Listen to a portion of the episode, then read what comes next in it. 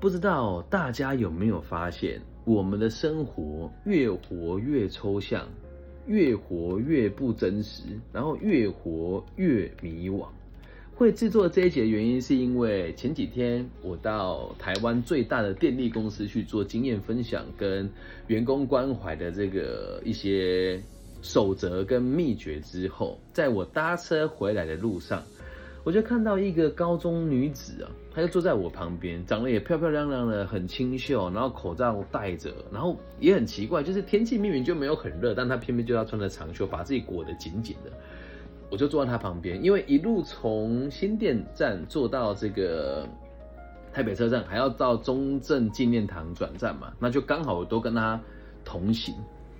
我就看他一上车，我从新店站坐着那边等车子开动的时候，他就已经开始在疯狂修图了。那我真的是瞠目结舌，这毕竟我也做自媒体做了这么多年哦。那我秉持的每次发文都不修图的原则，我看到他秀才发现，我的天哪、啊，怪不得啊！我常常看到那个海报上老师长得那么帅，到现场一看到他，发现那个比例都是十六比九的，原来大家的修图都修得很凶啊！然后我就等了很久，那加上那时候捷运上人也很多，一直到我准备到中正纪念堂站换车的时候，我真的忍不住了，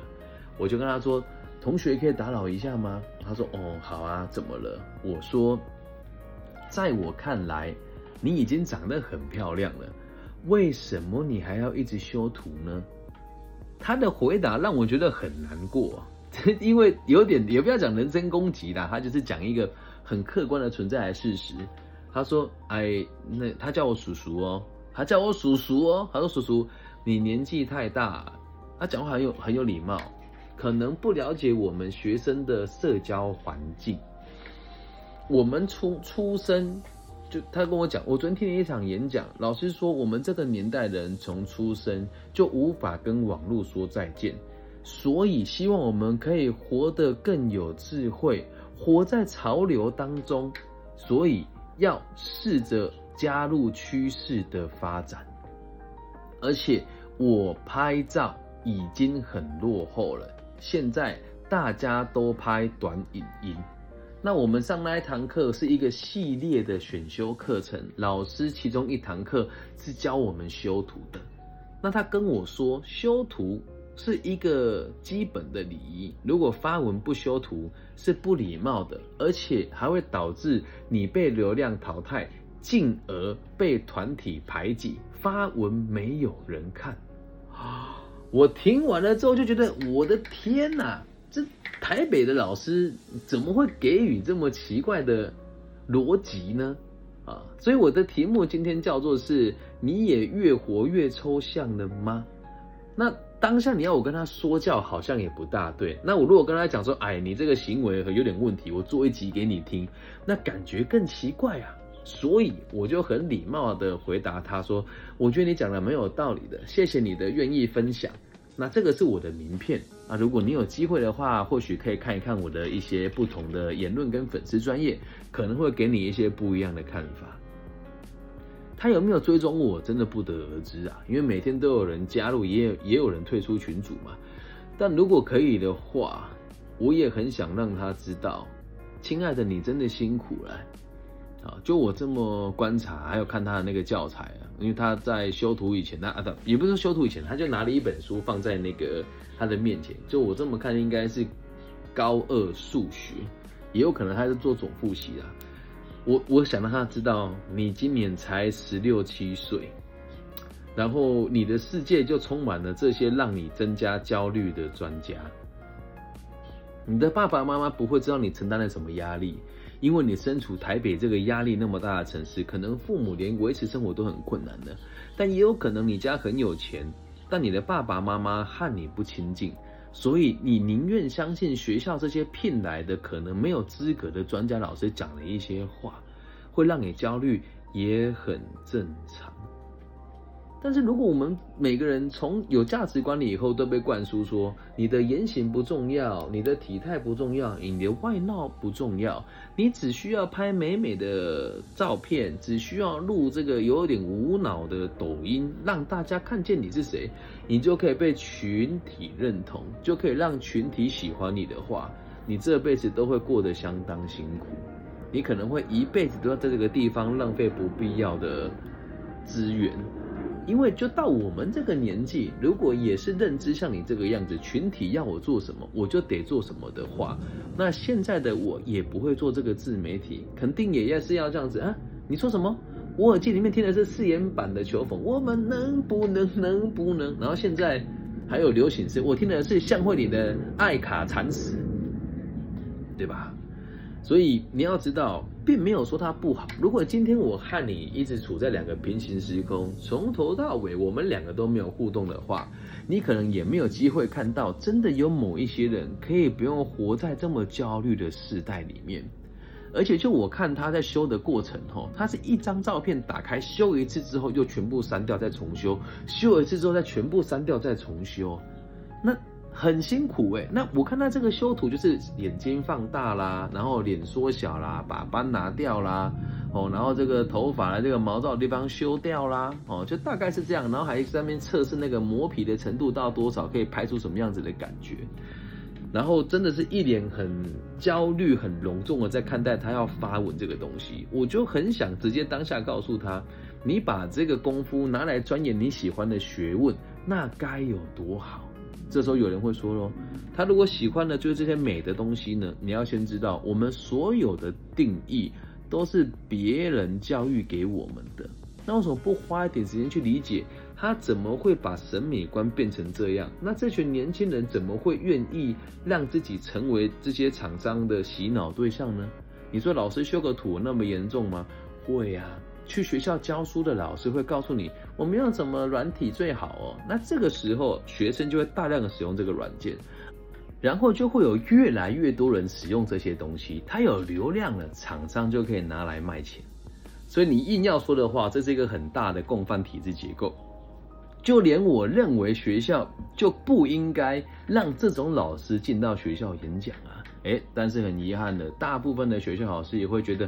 哎呀，这个是社会的潮流，我们要配合啊！哎呀，我们不这么做就不符合 A I 大数据啊！哎呀，我们如果不这么做，孩子跟不上资讯爆炸的时代。错了，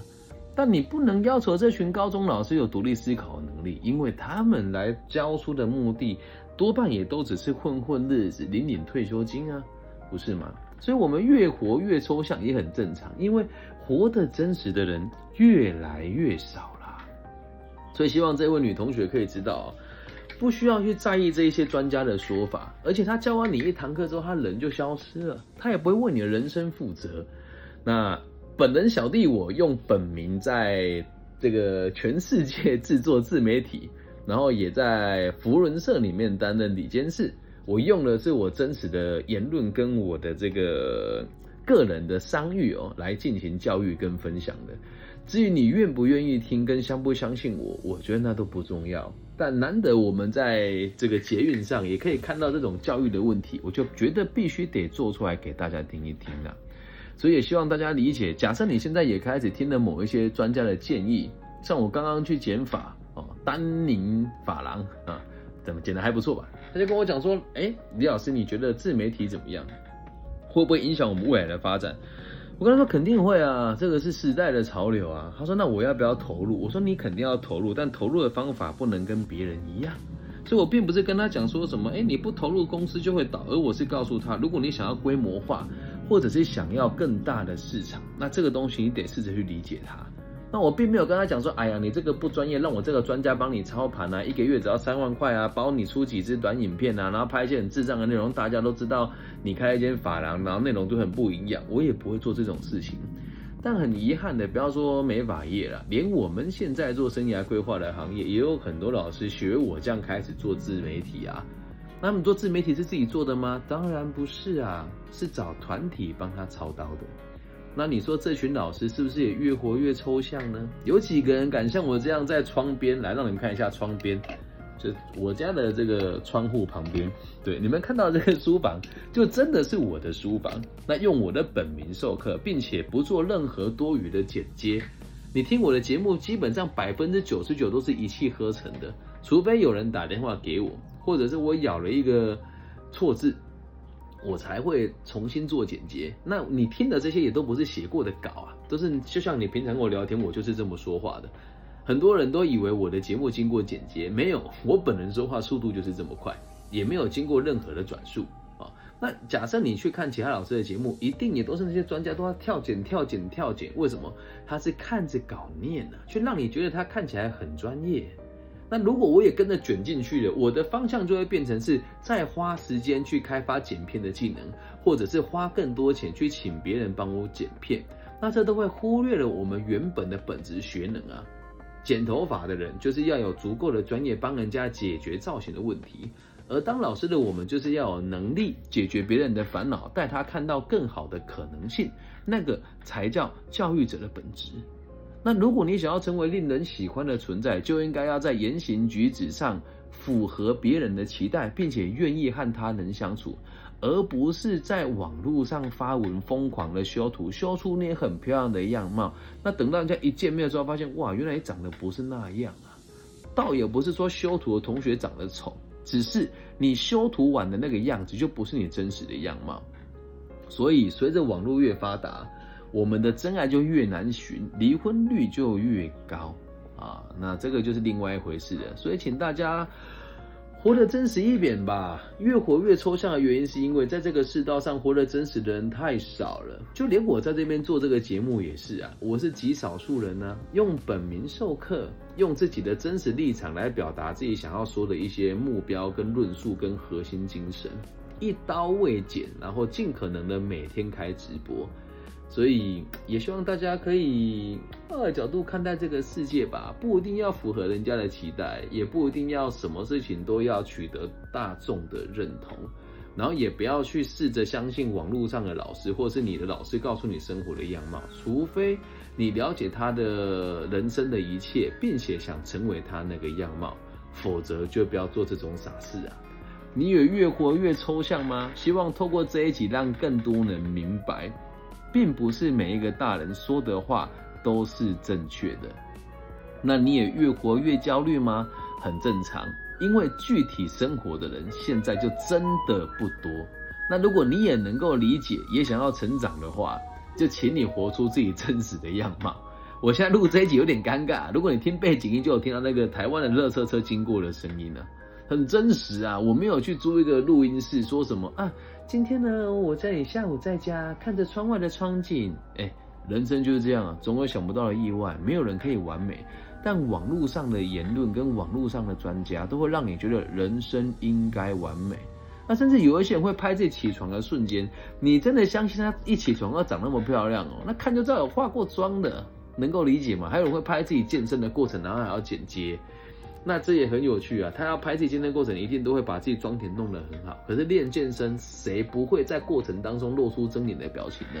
所以记住，追求完美这件事情是不合逻辑的，但追求卓越没有问题，不要活在别人的期待当中。修图没有不好，那是我们的做人的基本的这个礼仪，但没有必要修到那么焦虑，也不要以为图修的不好人家就不理你。所以用这一集跟这个世界沟通，我也从来不修图，也没有找过人家帮我美化过任何的稿，也没有去找行销公司谈过他怎么包装我，我还是过得好好的，而且我应该过得比任何一位在网络上讲生涯规划的老师都还要好。啊，接下来以下就开放，你认为在这个业界有哪一个老师可以愿意跟我对答跟对辩，说李老师，我跟你一样都活得很真实啊，请你们留言并标记他，我招待他到我台中的商创办公室坐下来吃吃饭聊聊天，好吗？以身作则，活得真实，活得不抽象。感谢大家今天的收听，希望我们节目的存在可以带给这个世界更多安定的可能性，也期待大家听完这一集之后，可以更认真的思考自己想要的人生样貌是什么。大陆地区的朋友如果对我很陌生的话，想要了解我多一些，可以透过抖音、啊、快手、B 站、啊、头条都可以找到我的节目。如果想要加我微信，我的微信号是 B 五一五二零零一。感谢大家今天的收听，大家晚安，大家早安，拜拜。记得分享、按赞、加订阅哦。